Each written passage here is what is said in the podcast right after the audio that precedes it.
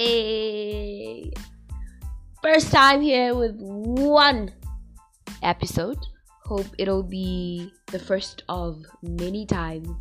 Hope you like it. Hope you stay. Hope you come back for more. Hi, everybody. I'm Sylvia, and welcome to my podcast.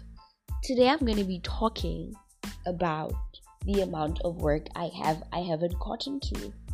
It's not that I don't want to. I'm just so intrigued by so many online stuff, and I hate myself for it.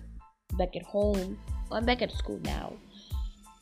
Back at home, I took time off of the internet, social media, and everything because of the very same reason. And then I get distracted, but I just get so hooked into it, hooked into people's lives, strangers' lives, and it just bugs me, you know?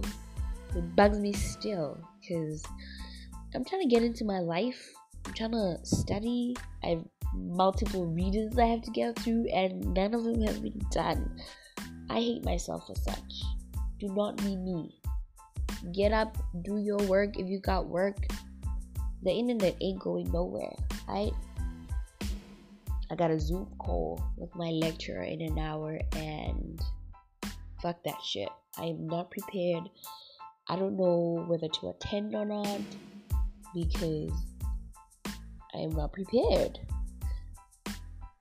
Ah, hate this.